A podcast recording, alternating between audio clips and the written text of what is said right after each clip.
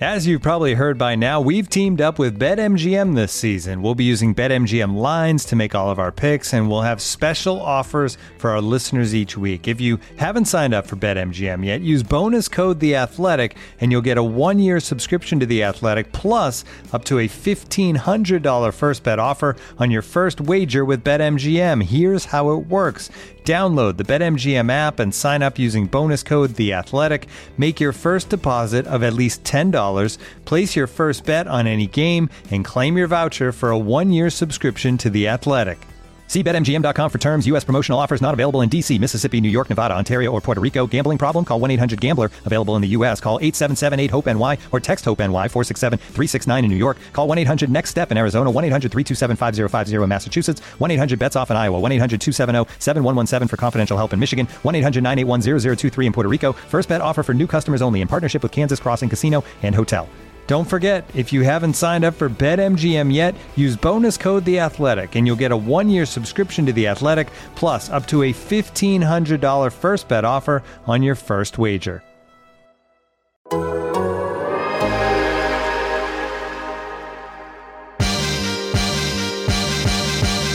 down to dunk. And I'm down to dunk.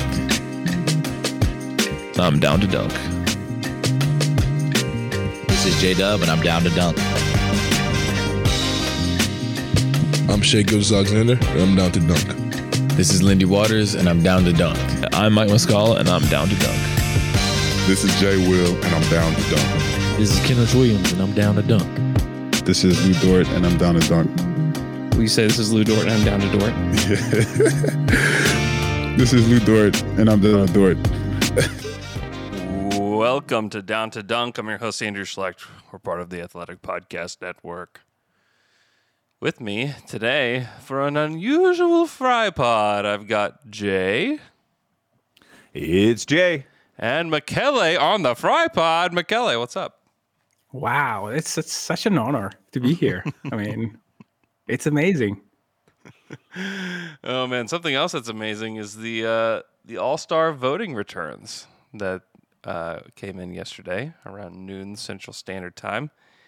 Shai Gilgeous-Alexander with 911,000 votes, only 4,000 votes behind Ja Morant for third in the West Guards.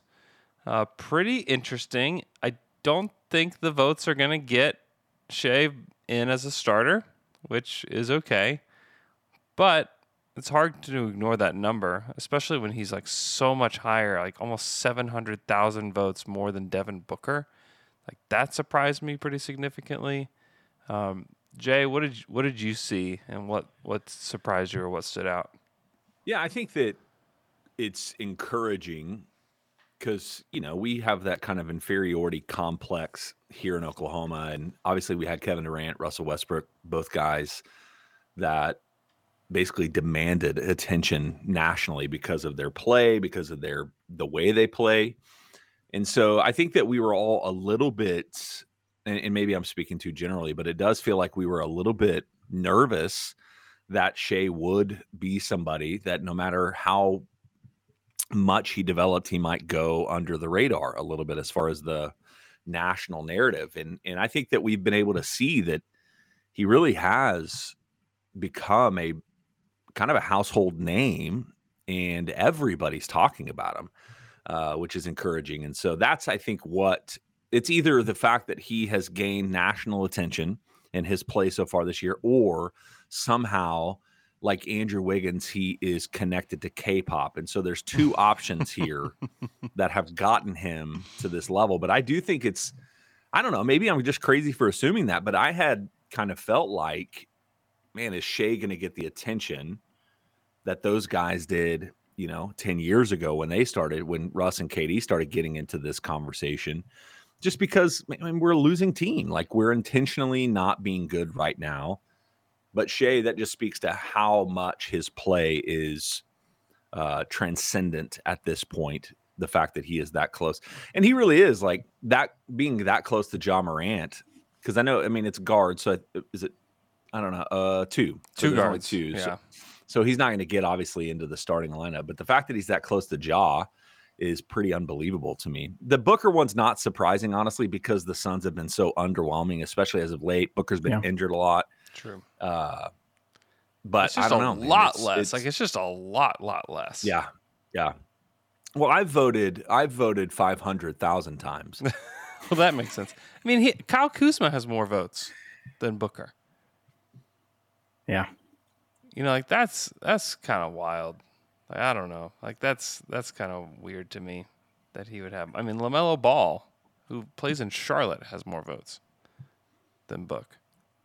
and hasn't played probably as many games. I bet they're similar as far as how many games yeah, they missed this yeah. year. LaMelo has missed a ton of time. Yeah. Yeah. So, what would you be like? I know we're not a Phoenix podcast, but when you think about why Booker's voting is so low, like what would be? Is it the kind of the natural? I don't know, stink of the Suns organization at this point? Is it? It must he's just be not a superstar that makes people. He is a superstar, but not one that people think about. What is it?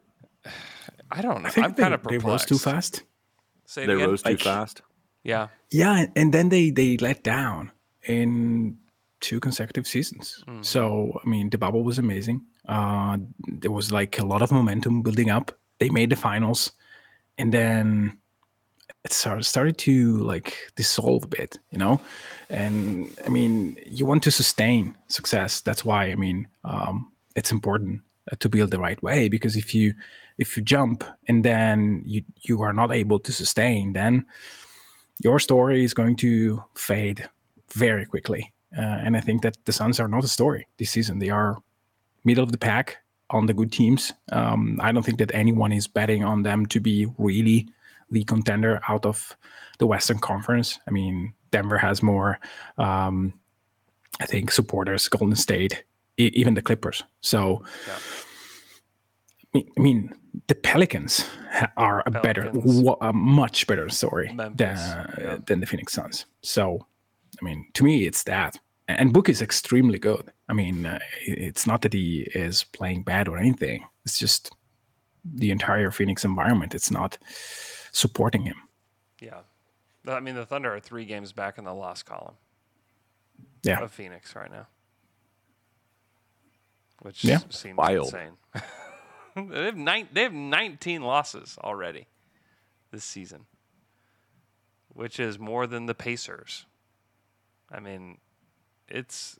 I mean, I think that that probably has something to do with it, but they've lost a lot of games recently because he's been out as well. So Yeah, they're three and seven in their last ten. Like, yeah, that. I, I mean, it's we kind of talked about this. As it feels like there's an expiration date on Chris Paul teams, yeah, and and he's also aging. Like I don't know, he just feels like a very different player from what I've seen from him this year too. So Yeah, yeah, yeah. He's he's not been the Chris Paul that we've all known for a long time. Um, but Shai, I mean, I would be surprised if he didn't make the All Star game at this point. I mean, with- with, that kind of support behind him, with the fans, I mean, everybody knows like when you're game planning for Shai, what he can do. He's one of the handful of guys averaging 30 points per game. I I think he's gonna be in Salt Lake, which is pretty cool. I mean, it's just. I mean, I thought, I thought it was still a little bit of a long shot to get him to the All Star game preseason. I know, like Joe Mussatto predicted him to to make the All Star game. I just didn't feel quite there yet, but man, it's like it's a testament to like the work that he's put in and the improvement that he just continues to just get better. It's pretty wild. Yeah, and I also think that um, I mean, fan vote is what fifty percent Yeah. of the final vote.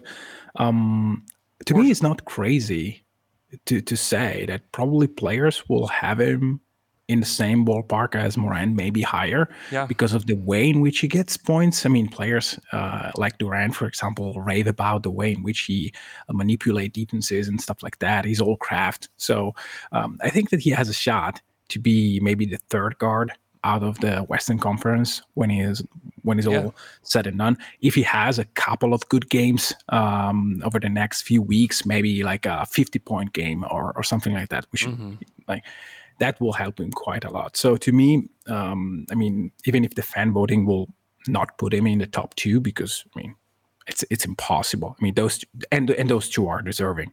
Uh, Yeah. I have no qualms. Like Curry's got to be healthy. Yeah, yeah, it should return though in a week Yeah. or so. So Yeah, he should be back. so I mean, it, it it's impossible to to place him above those two. Um, but but uh, I mean, f- for place number three in the East, it's in the West. It's going to be a challenge between and, and Ja, and I don't see any coach uh, like leaving how, out when he's so close to the to the actual starting starting spot. Yeah. Yeah, I think that's right. Yeah, it's pretty cool. Pretty cool. Yeah, when did they? Do y'all know when they announce the reserves? Because I know the All Star game is February seventeenth and nineteenth, but I'm like, hmm so you a couple weeks before that? I'm assuming. It's usually the week before I think that they do the reserves, and then Okay. two weeks before is the you the starters will be announced, Okay. and then they do like the TNT, who like the Durant LeBron team or whoever it's going to be. That's probably who it's going to be again, where they'll pick. So that will be actually fun to tune in for. It's been fun to tune in for, anyways. Like last year was amazing, you know, because you had like the whole Harden stuff going on, and you had KD put in like the clipboard in front of his face, and I mean that was an am- that was just like amazing theater. But it'd be even cooler to see like where do they pick Shai? You know, who picks him? In what order is he picked? I'd assume that he'd be one that's picked like not like the first like few picks, but I think he might get picked higher than people assume he would. So I'd be shocked to see him be like one of the last guys picked. I think that he'll No, without question. You're you also draft big guys last because they're boring. Yeah. Yeah, Shai's not boring. I I No. I bet it is KD that is picking him. Wouldn't that and he be will likely be the captain of the Eastern Conference team. So Yeah. Wouldn't that be something? Kevin yeah, Durant, it will be. It will be something. When Kevin Durant picks Shai. And hopefully he just pronounces his name right. He's not Gilchrist or something. No, he's pronouncing Pokusevski's name right. That's true. He yeah, yeah. I don't He know. knows, I don't know about LeBron, but Kevin, yeah. Yeah, can you imagine LeBron going with Gilchrist uh, on national TV? That um, would be something. As I mean, to me, the craziest thing, craziest thing here is that Austin Reaves has more vote than Darius Gar- Garland. Like, what is this? Right. Like, Yeah, that's uh that's the I LA understand, but- bump. yeah, but Austin Reaves. Lakers bump, man. Austin Reaves is a is a seriously he's a huge fan favorite. They think they're they're scared of him leaving in free agency. Like Caruso Well, or worse? Yeah, but say, didn't they do this exact same thing with Caruso a few yeah, years yeah, ago? yeah. Yeah, this is yeah, he's the Caruso replacement. So Yeah, let, but let me ask more you. votes than Garland. Uh, like, I want to Yeah. switch. I want to switch gears just a little bit away from All Star, but it's still Shai related. So, Shea Gilgis Alexander out with a non-COVID illness Mm-hmm. in an absolute shellacking of the Boston Celtics. The Boston Celtics, who followed up that game by dominating the Mavericks last night, who Yeah. were on a seven-game winning streak. Yeah, So just to say, you know, like that's how you they're know. not just yeah, they're not the Magic, Yeah, whom the next night with Shai Gilgeous-Alexander, the Thunder absolutely lay an egg. yeah. I'm not. I don't want to. I'm not really doing this correlation thing, but what are you hap- saying this? No, no, no, no, no, no, no, no. I'm trying to think of like so you get your best player back. How how does this team and I get it. I think there's a legitimate that's a hard back to back flying across Yeah. the country, you know, earlier game the next day. Like it wasn't even 24 hours between. Now these are young dudes, like they it should be okay, but I can understand that there's some fatigue that maybe sets in a little bit. But how do they look so starkly different in those two games? Michele, I'd love to get your opinion on that. I think that one is uh, a bit of fatigue. We have to we have to say they. uh, It, it's common when you have adrenaline pumping in up to maybe 5 a.m. Uh, the day after. I mean, they had a great win Uh, I imagine that that flight was full of, uh, I mean, adrenaline for everyone. Um, you arrive in Orlando, you sleep very little, and then you go to a Orlando team that can play very well. And last night uh, or two nights ago, I think that they played a very aggressive game, especially defensively. I mean, Markelle Fultz was picking up Shea one on one and and and steal ball from him. So yeah. it, it, they they prepared, they were ready, and Paolo made a few baskets that were really killing. Um, but to me, the most important thing is that if you look at the Celtics, they don't have imposing physical presence. The only guy that was using physicality was Jaylen Brown, mm-hmm. and if it's just one guy, you can probably get away, especially if you can play well when that when that guy is not on the court. Um, they they could play Kenrich against Horford because Horford doesn't like to to to be a bully down there.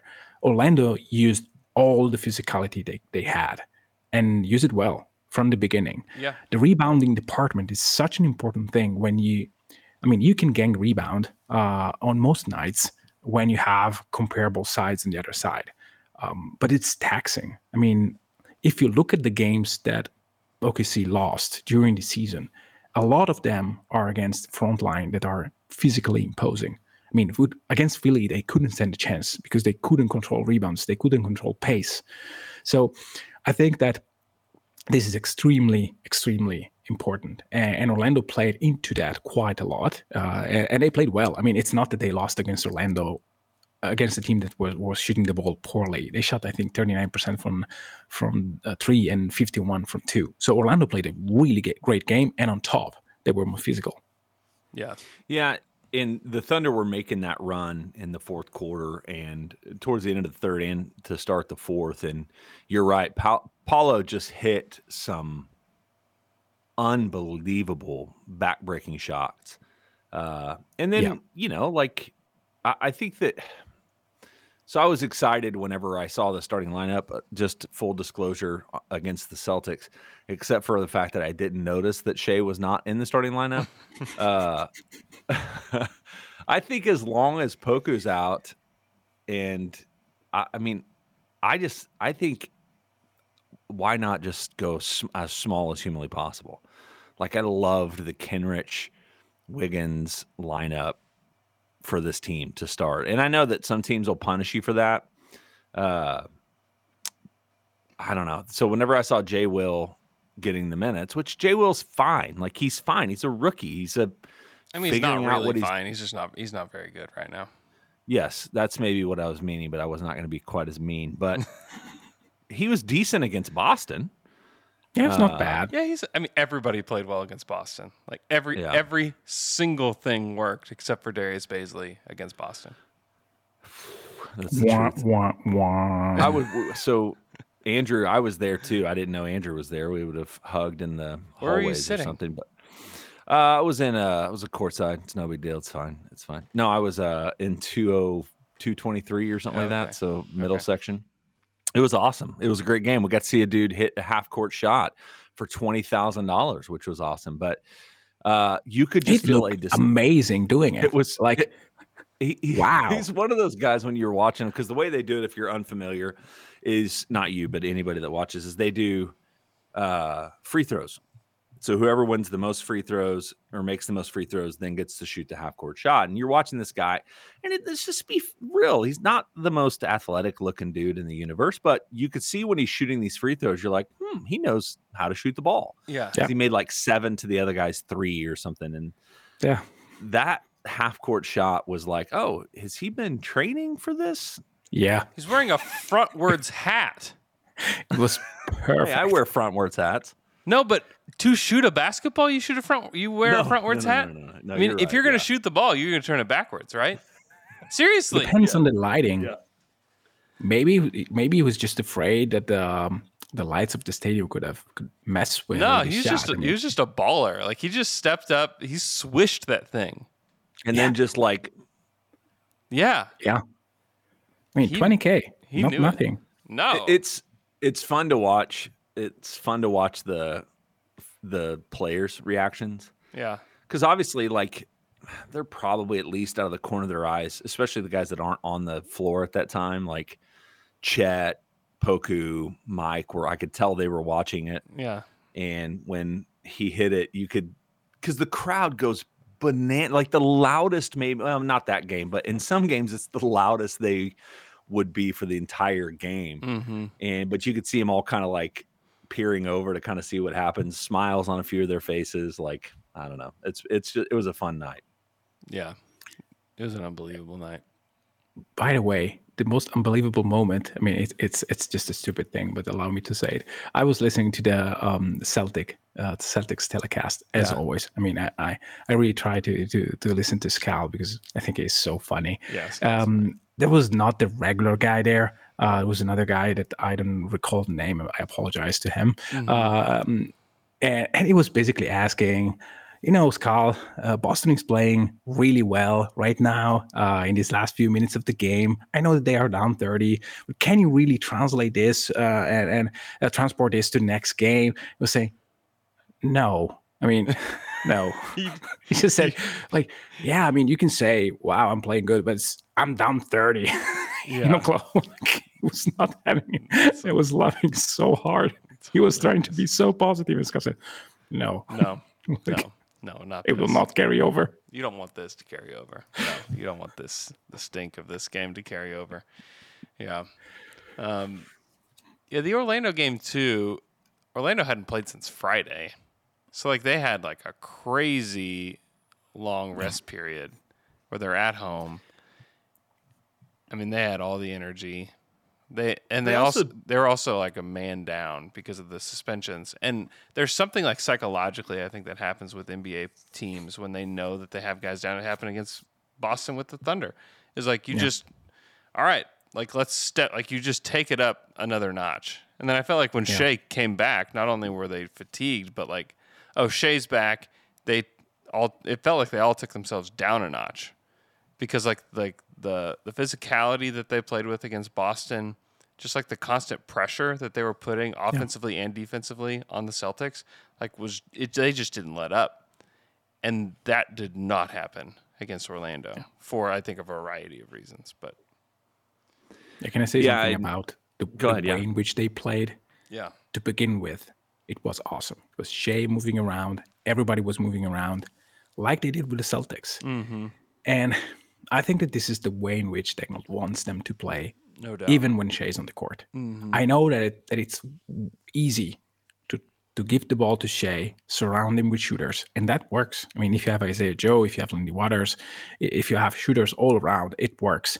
But it's so much different when they play that way. When Shai's active in moving, screening, uh, moving away from the ball, getting it back, and and they can play it this way even when he's on the court, and he can be the finishing um, touch to that unit anyway.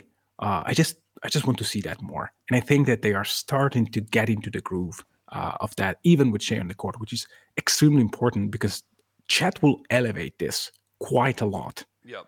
And so to see that they are starting to to shift towards that, even when Shai on the court, it's it's a welcome sign. It doesn't last because at at some point when Shai sees the deficit going up, he tends to say, "Okay, let me get to my bread and butter," and it works. Mhm. but I think that when they play that way, they are much more dangerous. Yeah. Yeah. Yeah, and you can see Shai also developing like who are the guys he trusts, uh, which is something we always saw with Russ is like who will he pass the ball to and who won't he pass the ball to. Uh, but Isaiah Joe is clearly the guy that Shai probably trusts the most. Uh, and Wiggins, I think, is another one. But I I remember one play against the Magic where Shai gets all the way to a spot, right? Gets underneath, but uh, they've got Wendell Carter's there, Paolo's there. Like, and that's the thing is their front court is pretty formidable. Like those two guys are really good. Like both of those guys. Anyway, but so he gets to the basket and he's going up, and there's you know the lane's kind of, and maybe it was Mo Bamba too, who can you know is long at least, and his he makes this weird, really bad pass, but it somehow gets there, and he's the first person he tries to find on that play. Other guys in more convenient spots, and he gets it to Joe. You know, it's just who's the guy he trusts the most, and and Joe's proven. I mean, he's earned that reason, right? Like he's earned that respect. He's the guy I probably trust the most now shooting the ball. His game against Boston was absolutely incredible. I do think, and I know y'all alluded to this on Wednesdays. I it's hard for me to see Joe not a part of this future squad in some sense. Uh, how many minutes he gets down the line, I don't know, but he brings a skill set that you clearly have lacked as a team for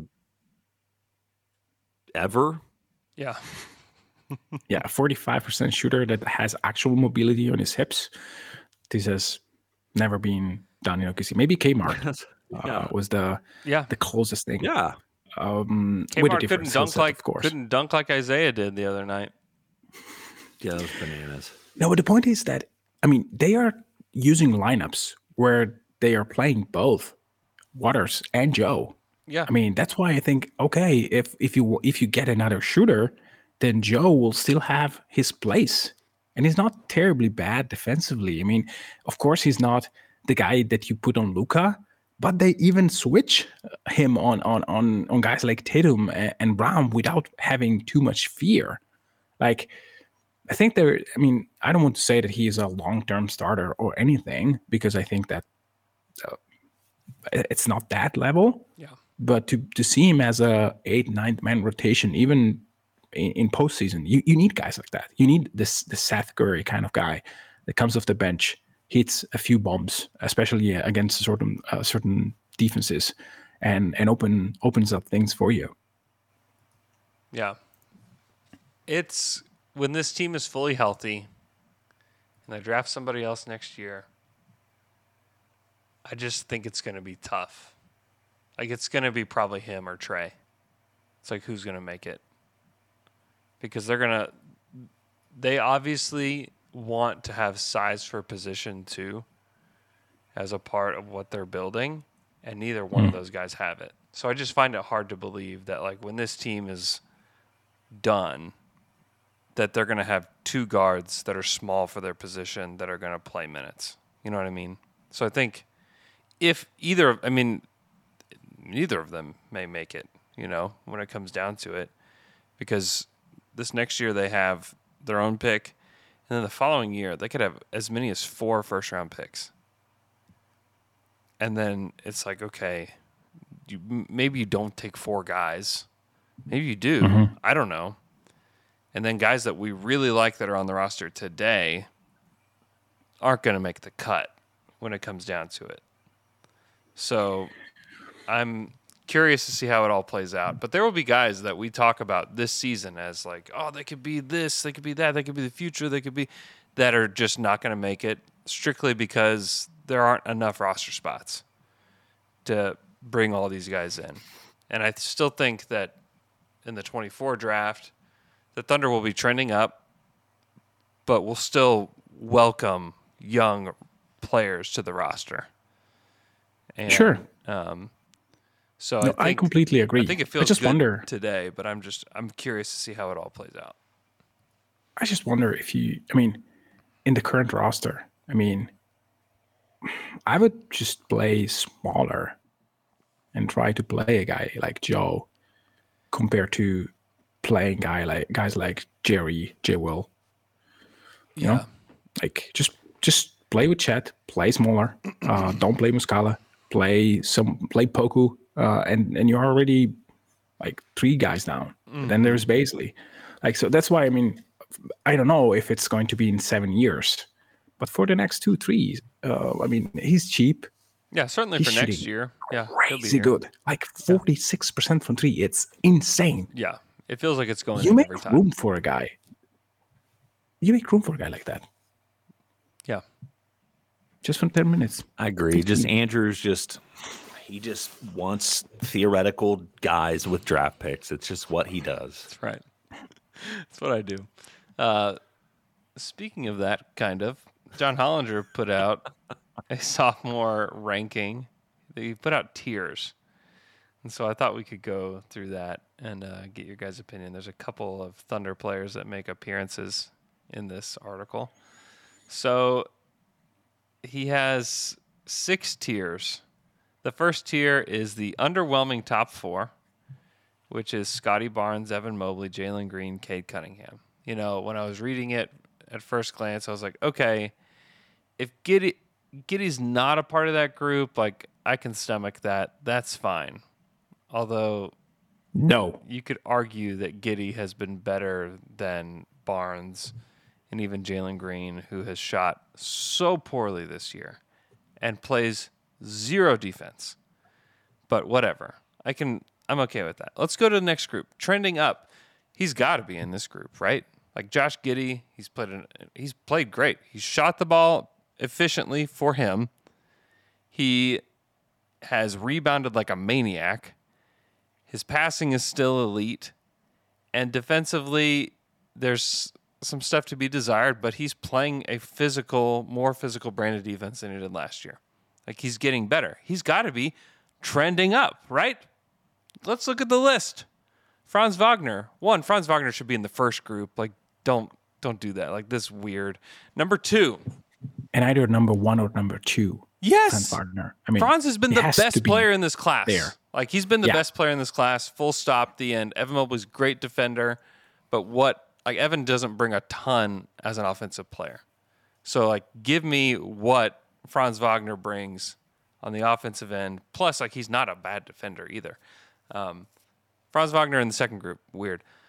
Alperen Shengun, who, if you're paying attention, the rook, their rookie big man got so mad at Shengun, so so so mad at Shengun. Jabari Smith Jr. yelling at the bench, "Take his blank out," because he's not playing defense. It was like three possessions in a row where the defense he's not only is he disengaged defensively, he's bad. Like he's just bad. And so he's getting better, Andrew. You're not paying attention.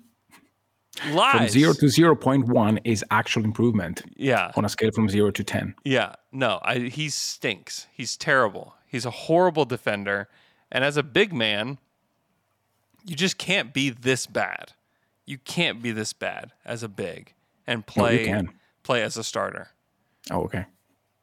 I mean, he's uh he's Enes Kanter, part part two, is what is what Shengun is is heading toward. Anyways, trending up. I think okay, fine. He's been a Shengun guy since the beginning. He had Shengun ranked really high in his in his uh, mock draft before the. Okay, fine.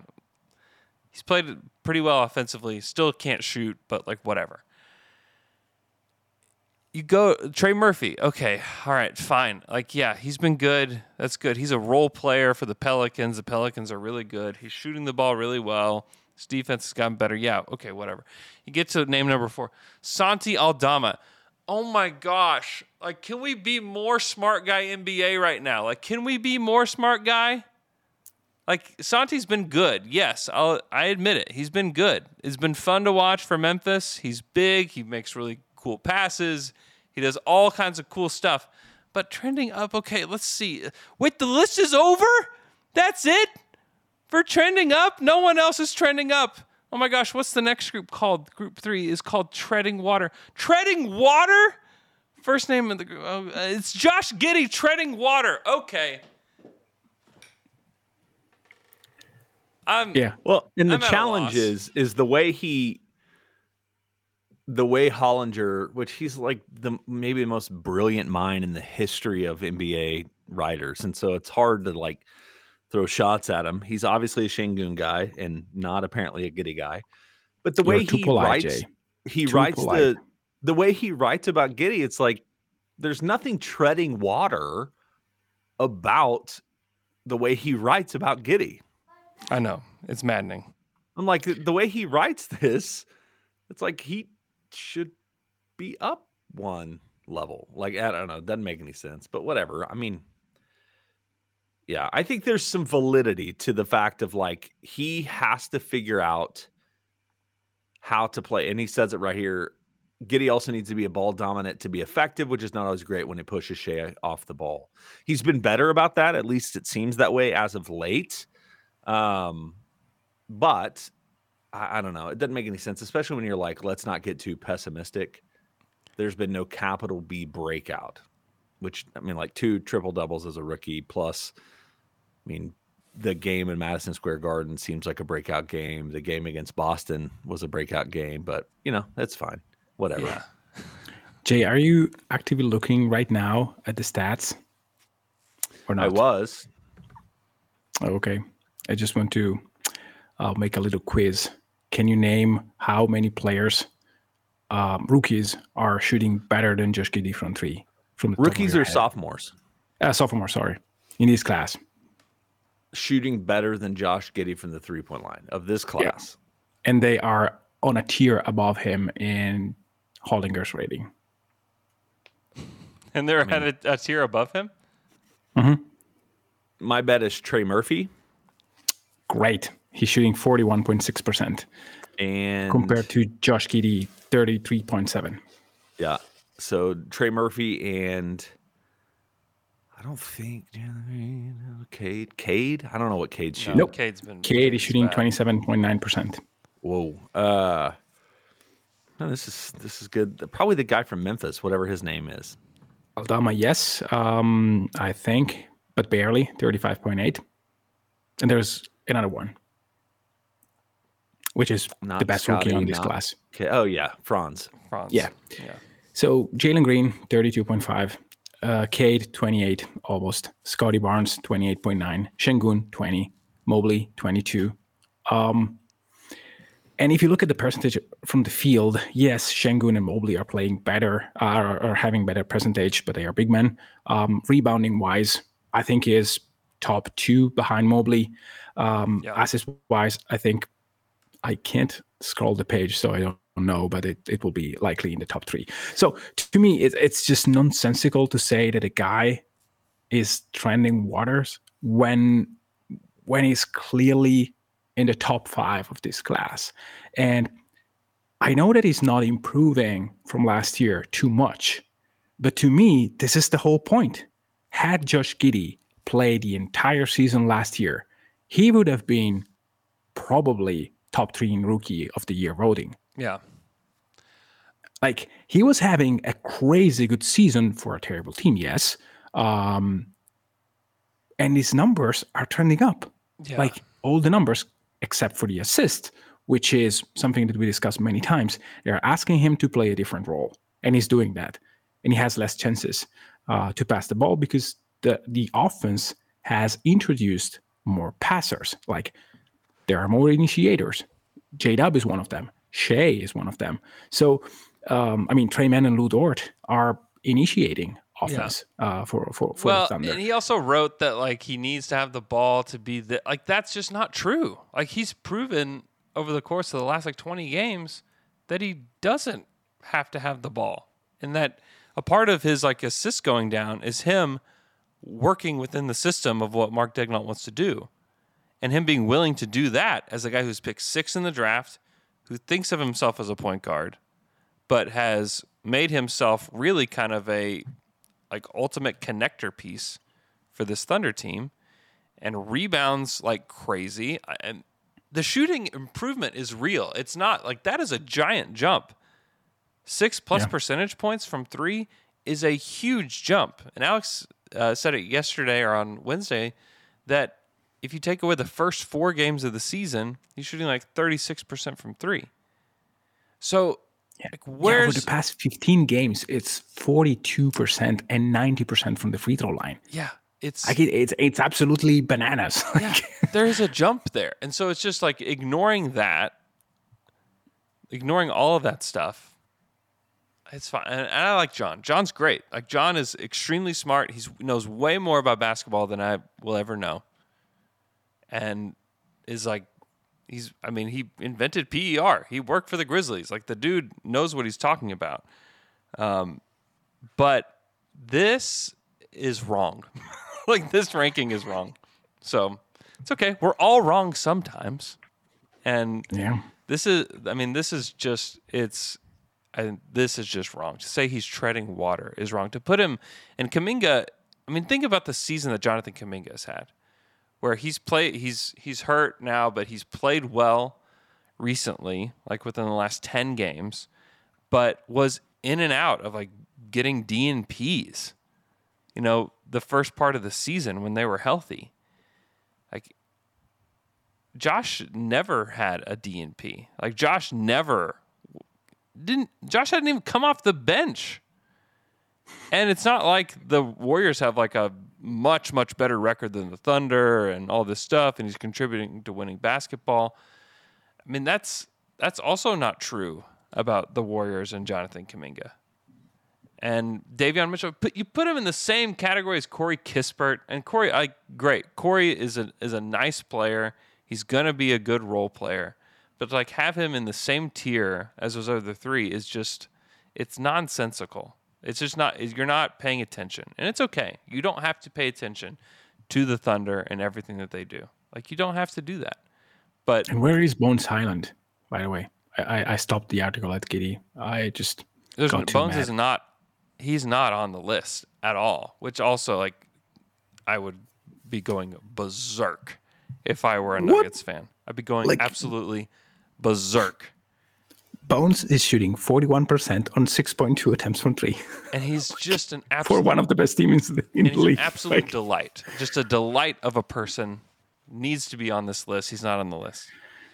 And, you know, and Tre Mann's in the next group, trending dot dot dot, not up. Um, it's just fine. that's fine. That's it's that's that's right.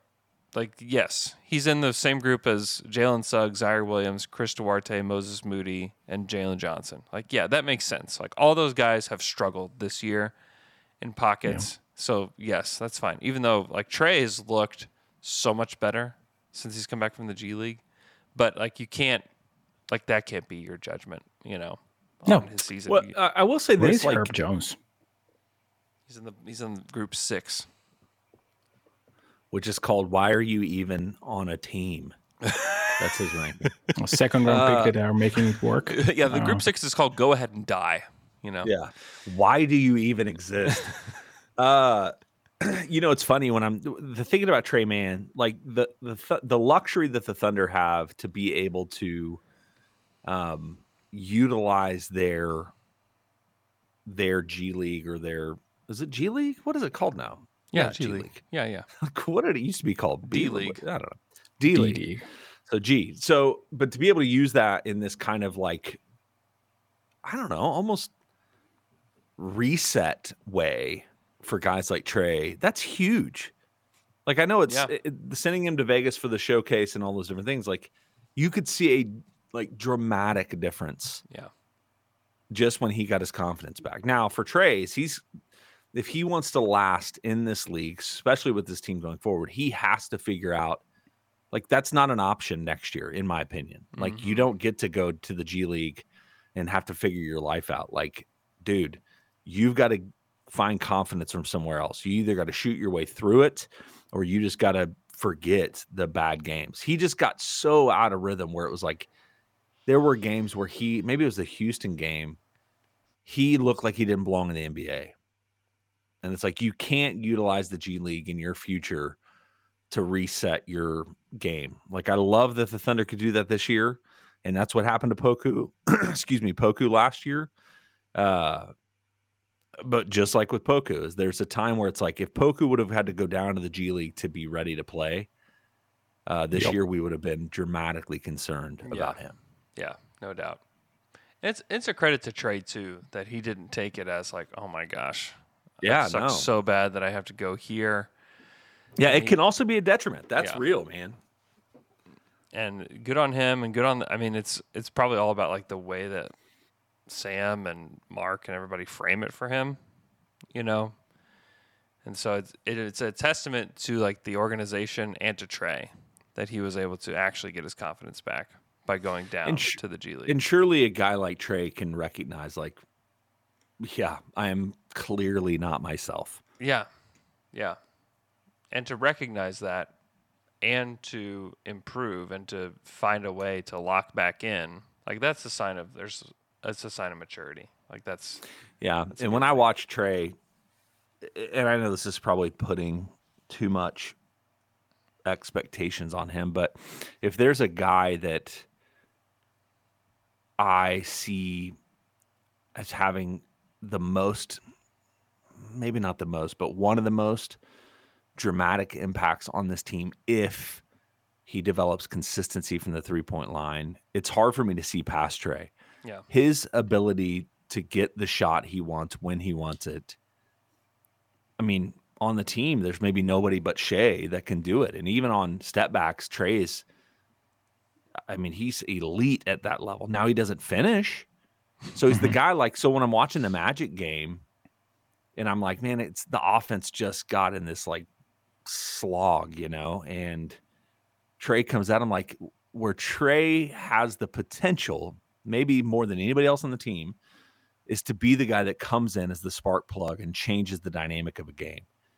Now, he has to get consistent. He has to start shooting. Like he should be shooting on high volume 38 to 40% at minimum. Yeah. And he's so far away from that.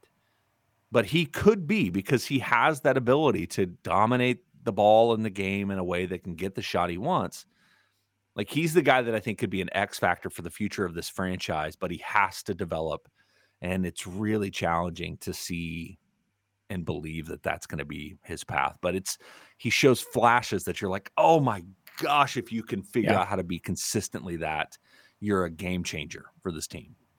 So, I think that you you said it perfectly, and I want to add just that he needs to diversify a little bit more the way in which he impacts the game offensively, because for every um, pull up three that he takes, there could be a spot up three or something like this that the offense can create for him, and this will help him having better results. Um, I think that the games in which he's balanced in this, he takes as many spot ups um, compared to the guy that once he takes off the dribble, are the best games. Um, he needs to be a complete offensive player, and and I mean, in the Orlando game, had that jumper went in against Terrence Ross, I mean that was a moment.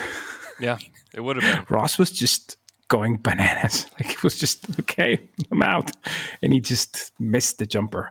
And he, he's not missing badly. I mean, if you look at the misses that he has, are just in and out, in and out all the time. Yeah. So I just think that um, he has to do it at certain point, but I would not let it go soon because there is talent there, and, and against certain kind of defense, you can argue that though there is nobody that can really keep keep up with him. Like he can just take a switch and pull up against anybody from anywhere, and that is a skill that you need to you need to take into consideration and try to develop as much as you can. Um, But but yeah, it had, it has to go in.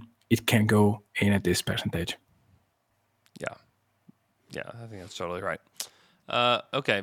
Shout out to John Hollinger. Go read his piece at theathletic.com slash down to dunk. Get it for $1 a month for six months. Seriously, uh, shout out to John. I like John. Uh, terrible ranking for Giddey, but, you know, we all make mistakes. It's just that's just the nature of, of life. Uh, okay, we're to take a quick break. When we come back, we're to take some Twitter questions. This episode is brought to you by Michelob Ultra, the official beer sponsor of the NBA. Want to get closer to the game than ever before? Michelob Ultra Courtside is giving fans the chance to win exclusive NBA prizes and experiences like official gear, courtside seats to an NBA game, and more. Head over to michelobultra.com slash courtside to learn more. Looking for an assist with your credit card, but can't get a hold of anyone? Luckily, with 24 7 US based live customer service from Discover, everyone has the option to talk to a real person anytime, day or night. Yep, you heard that right. You can talk to a real human in customer service at any time. Sounds like a real game changer if you ask us. Make the right call and get the service you deserve with Discover. Limitations apply. See terms at discover.com slash credit card. You know, if I would have applied myself, I could have gone to the NBA. You think so? Yeah, I think so. But it's just like it's been done. You know, I didn't want to. I was like, I don't want to be a follower. Hi, I'm Jason Concepcion. And I'm Shea Serrano, and we are back. We have a new podcast from Wondery. It's called Six Trophies. Woo! And it's the f***ing best. Each week, Shea Serrano and I are combing through all the NBA storylines, finding the best, most interesting, most compelling stories, and then handing out six pop culture themed trophies for six basketball related activities. Trophies like the Dominic Toretto I Live My Life a Quarter Mile at a Time trophy, which is given to someone who made a short term decision with no regard for future consequence. Or the Christopher Nolan Tenet Trophy, which is given to someone who did something that we didn't understand. Catalina Wine Mixer trophy. Ooh, the Lauryn Hill, you might win some, but you just lost one trophy. And what's more, the NBA playoffs are here, so you want to make Six Trophies your go to companion podcast through all the craziness. Follow Six Trophies on the Wondery app or wherever you get your podcasts. Listen ad free right now by joining Wondery Plus. And now, two pigeons bemoaning the fact you can stream DirecTV satellite free. You see this? A family watching baseball on DirecTV with no satellite dish in sight. Let's heckle them. You call that changing the channel? Choke up on the remote, buddy. I hope getting all these games on DirecTV makes up for your mother not pre-chewing your sunflower seeds. DirecTV has the most MLB games. Visit DirecTV.com. Claim based on total games offered on national and regional sports networks with choice package or higher. Availability of RSNs varies by zip code and package. High-speed internet service required. Terms and restrictions apply. And we're back.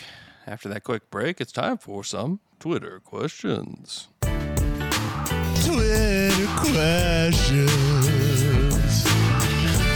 You got questions and you ask them on Twitter.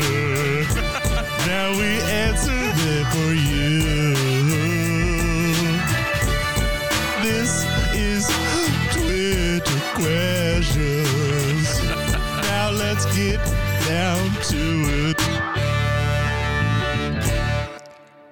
First Twitter question comes from the slim Shay D. As the team gets closer to go time, could the type of player that Presti looks for change? Do you think that he could switch to drafting an elite shooter like Gradey Dick? Now that we have several high ceiling, multi skilled project guys who have fewer needs to fill. Kelly, what are your thoughts?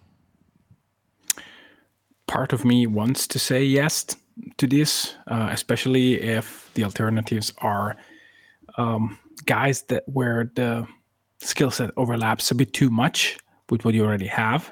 Um, I think that shooting is clearly something that uh, the the current front well, the current the front office um, is is valuing a lot because um, I mean there is potential of shooting in almost every prospect that the OKC takes. If you don't look at Giddey, um, yeah. which didn't have who didn't have potential back then. Um, I think that having guys that can uh, impact the game in multiple ways is something that will be always important. It doesn't have to be necessarily being a pass first guy. I don't think that passing is the only way in which you can impact the game and make decisions. Um, but you need to have skills. You need to be able to process the game at a certain level. I think that I would look for, yes, shooting, but also physicality, brute force. You need a guy that impacts the game with force, uh, especially uh, on the like wing slash center, especially if you can play two roles, it would be better. Yeah. Like if you can find a guy that is, again, a disruptor and understand able to play a certain brand of basketball then i mean that's that's the goal to me. Yeah i don't know what to think about this man. I i want i think that i think that we are clearly seeing and, and Michele, you're i mean it's exactly what you said is you're seeing that Presti's you can't really evaluate Presti's current draft strategy on the past draft strategy. Um, he's he's looking for different guys. Does everybody can do everything? I think you're right about getting something different, and that's what I'm wondering.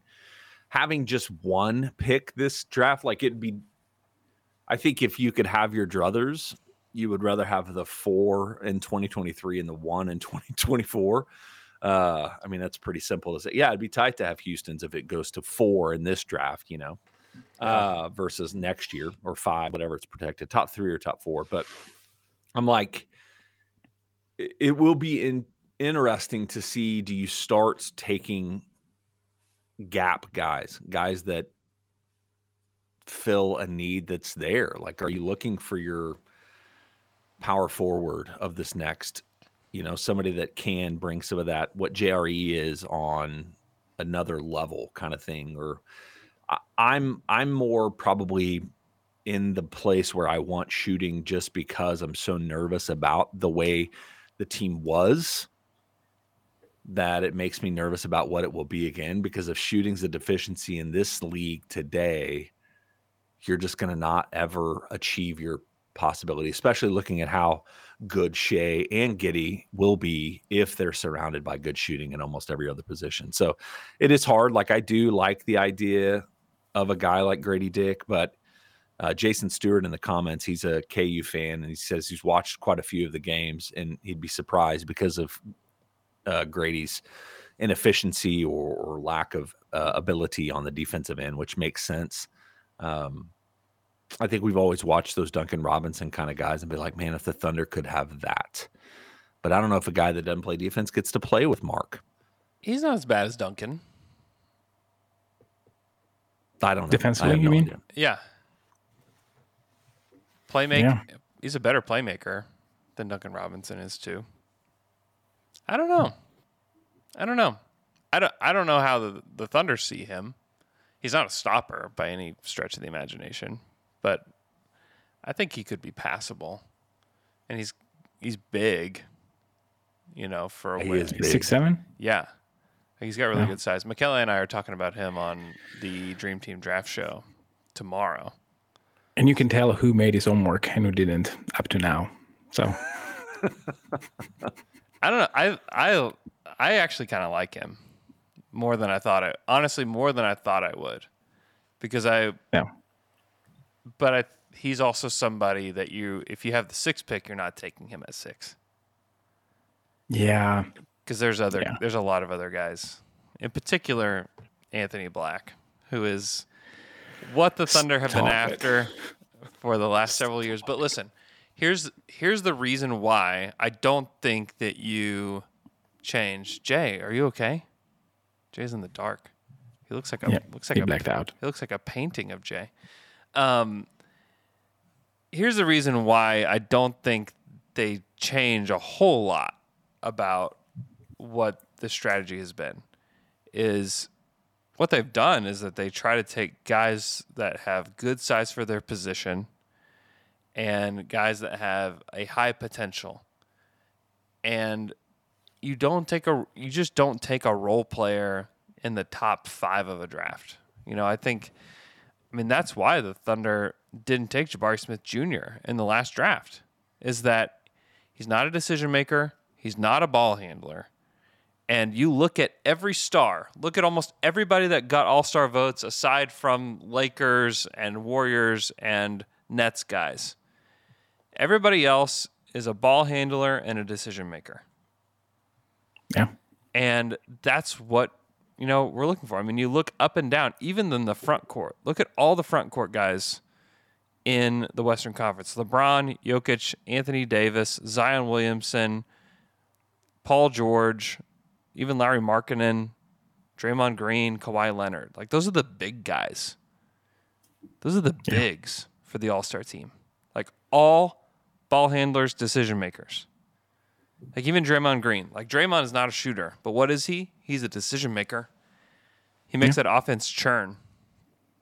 Like those are the guys. Like even the the East All Stars outside of Nick Claxton. It's KD, Giannis, Joel Embiid, Jayson Tatum, Jimmy Butler, Pascal Siakam.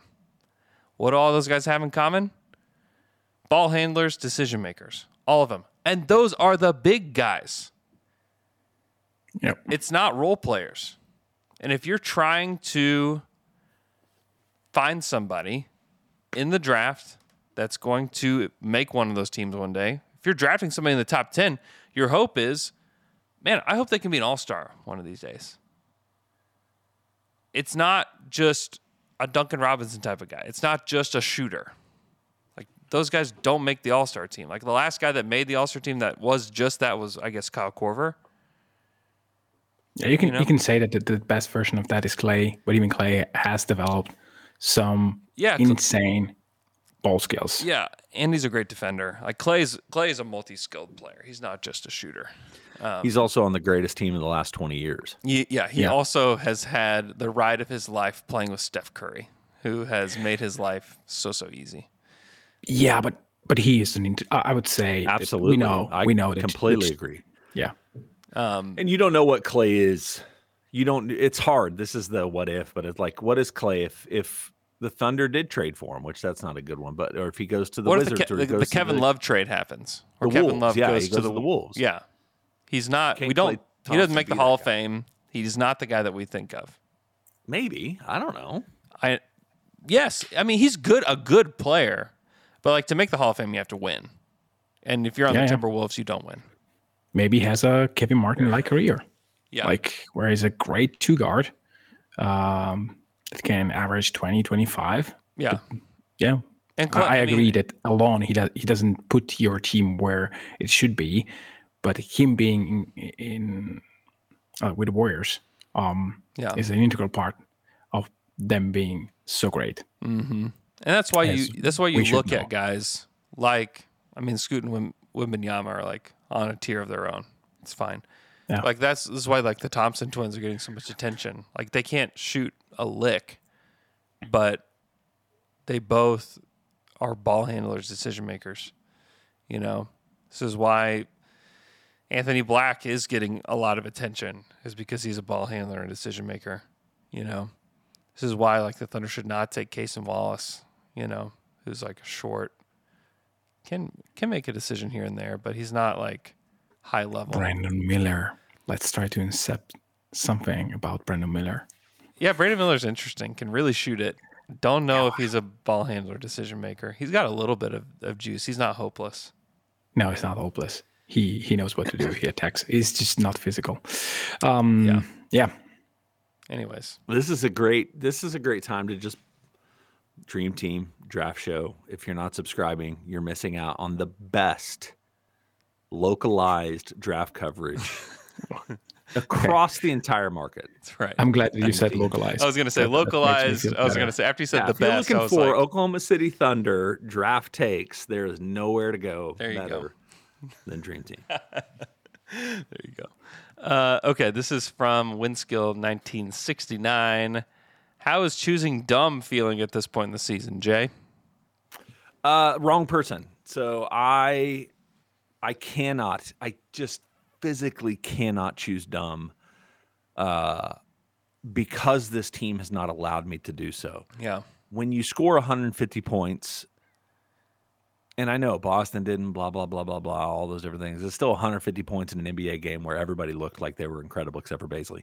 So when you're watching this game, it makes the Thunder have lost to the Pistons, Yep. the Rockets, the Hornets, and the Magic. They shouldn't lose those games. So it's hard to choose dumb whenever you're like, you see the top end of this team, and it's you all have nailed it all season long, where it's like you can game by game determine your excitement level for one direction or the other. It's like Magic game, awesome. Look at this, man. Because those four games I just talked about, they're going to come in real handy when it comes to us being the four, three, or two, you know, in the reverse standings. Mm-hmm. And then you're like, well, they play, they beat Boston. Maybe, maybe this is the team. Maybe we get one or two peripheral pieces, and here we go. We're going to be in the playoffs next year. You know, it's like it's the most, and I don't use this term like I'm not trying to use this term and belittle it because it's a real thing, but it does feel like almost that bipolar. Like, Yeah. you can process every other game. Once again, not making little of a genuine mental health uh, thing, but it's how it feels watching this team. So I can't choose dumb because every other game I'm elated and then completely frustrated. I don't have the ability to watch that Magic game or the ugliest game of the year, in my opinion, which is the well second Charlotte. Rockets number one. That Sixers game Oh, was Sixers. uglier than the the which I get it. It's the Sixers, but on New Year's Eve, it's like There's I can't. There's no my- juice. There was no. There's I nothing to him. I didn't do anything on New Year's Eve, and I would rather have done nothing than go to that game Mm-hmm. because it was the Thunder didn't even show up. Yeah, it was rough.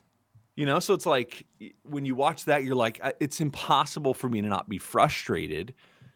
And then, so then I have to shift my perspective. Okay, well, you know, they're still going to get a top five draft pick, which would be really what you want to do anyway. Speaking of, I did Tankathon twice, Yeah, and they got the third pick two different times, back to back. that'd be great. So I'm in Thompson. Let's go. That'd be great. That'd be awesome. Hey, tune into the Saturday Slam and Jam today, dropping later this morning, where we talk to Sam Vecenie and discuss Wow. the draft, discuss the rookie class. It's a very, very fun show. Very, very fun show. So uh, check that out. Uh, we'll do a couple more questions and then we will get out of here at Alex underscore Bullerjack. If you could sign a shoe deal with any shoe company, don't limit yourself. Any shoe company, who is it? And what color is your signature color? Man, that's a great question. Number one, shout out to Alex Bowlerjack. He uh, passed his, I think, commercial real estate. It's true. License test. Yeah. Well done. Yeah. Congratulations. Big shouts. If you're looking for commercial property, Alex is your guy. That's right. Uh, I have, I don't know why. Actually, tr- so historically, I would have been a Nike person. Yeah. And I feel like I've become such an old man where I'm like, probably Hoka. Yeah. Wow. He's got him. Wow. Nice. I that's what I'm like. It's the most. They're maybe pretty I'm crazy about this. They're trendy if you're in your 30s and That's 40s. what I'm saying. Yeah. Yeah, for older people, Yeah. these are your shoes. Yeah. Next up is my Sketcher, uh, my Skechers, Oh no. Crocs. Crocs. Although those are really popular too. Those but I'm a Nike guy, man. I've always been a Nike guy. I don't know about color. I used to always just wear black shoes, Yeah. like basketball shoes. Yeah. Michele. I mean, I've I've been Nike, but then um, my brother swi- switched to Puma, and now I'm using them. Yeah. These are like aggressive in terms of looking, so I I, I like them. I have one that is basically acid yellow uh, for running, which is um, they're quite uh, quite good. So why not Puma? Yeah. I'd probably be a Vans guy if I could have uh, any kind of shoe. Probably Vans. And I'm probably boring like black as well. I always have at least one pair of Vans going on in my rotation. And I do like it, it's been a, such a change where when I was trying to play basketball, it was always like you tried to get neutral, black, white, red, if that was your team color or whatever. But now it's like you can wear whatever color shoe you want. Like I love, and I think it's Lindy Waters has a pair of pink ones that he wears with all of his, uh, with, regardless of what Yeah. the Thunder uniforms are. And I, I don't know, I like those. So I do like a little color in my shoes though. Yeah. Yeah, I hear you. Uh, last question from at Bangelope. Crunchy or creamy peanut butter? Michele, this is not a question for you. No, Michele's not a peanut butter guy. At all. Is that like an Italian thing or is that just a Michele thing? no, it's it's not really common here. Uh, if I go to a regular store, they probably don't have peanut butter. Isn't that weird? That's like so weird to me. No. Do you It's have weird to you, dried but it's weird to tomatoes in your stores? Do we have what? Dried tomatoes? Dried Yeah. tomatoes? Yeah, sure. Sun dried tomatoes, sure. I, I was trying to find something very Italian. Yeah, man. We're American. We have everything. okay, Uh, let me. I'll, I'll, I'll try to. like, I'll try another Except thing. for good cheese. Good cheese. Okay, okay. I should have gone Uh, with that. But we probably also don't have. We have like sun dried tomatoes that come in like packages or like some. You can find them, but they're more specialized when they're in oil. You know, Mhm. where you can get like a. Anyway. So I had them I for lunch. That's why I asked. It's an appetizer pretty good. with pretty olives. good. And, yeah. I am a I'm a crunchy man. On every like every in every way. Uh, I mean, ideally for a PB and J, I probably would go creamy, but for the most part, I'm a crunchy man. Yeah. I would go crunchy for a BBJ. What about like on pancakes? Do You do peanut butter on your pancakes? Uh, yeah, I'll still do crunchy. Okay.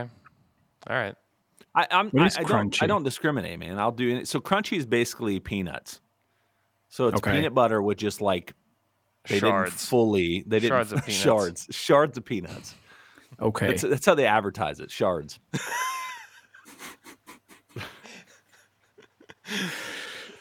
So they basically let the peanut be a little bit raw uh, and not finely grinded. Yeah. Yeah. Is that what it is? I think they probably make the peanut butter and then throw the shards in later. Michele, we have we have stores that have machines machines that take peanuts and then mash them down into peanut butter for you in the store. Nice. Also almonds. Almond butter. What? Why is it called peanut butter and not peanut oil? I know we have oil from peanuts. We use it for Yeah, we have we have, we have peanut We have oil peanut too, oil, too. but the butter's That's what. Chick fil A fries everything in. Yeah, And what is the difference in the process? I would be curious. Uh, butter. there's more butter in it. I think Oh, they put butter. it's more buttery. peanut. They make it More, I don't actually know if they put butter. I have no they make it more buttery. I think is the way that they try to go about it. Is when they make it. Somebody put the Jason Stewart said peanut shrapnel. Yeah, that's what we like. yeah, that's good. oh my gosh. Uh, okay. Thanks so much for listening. Enjoy your weekend. Thunder play the Wizards tonight.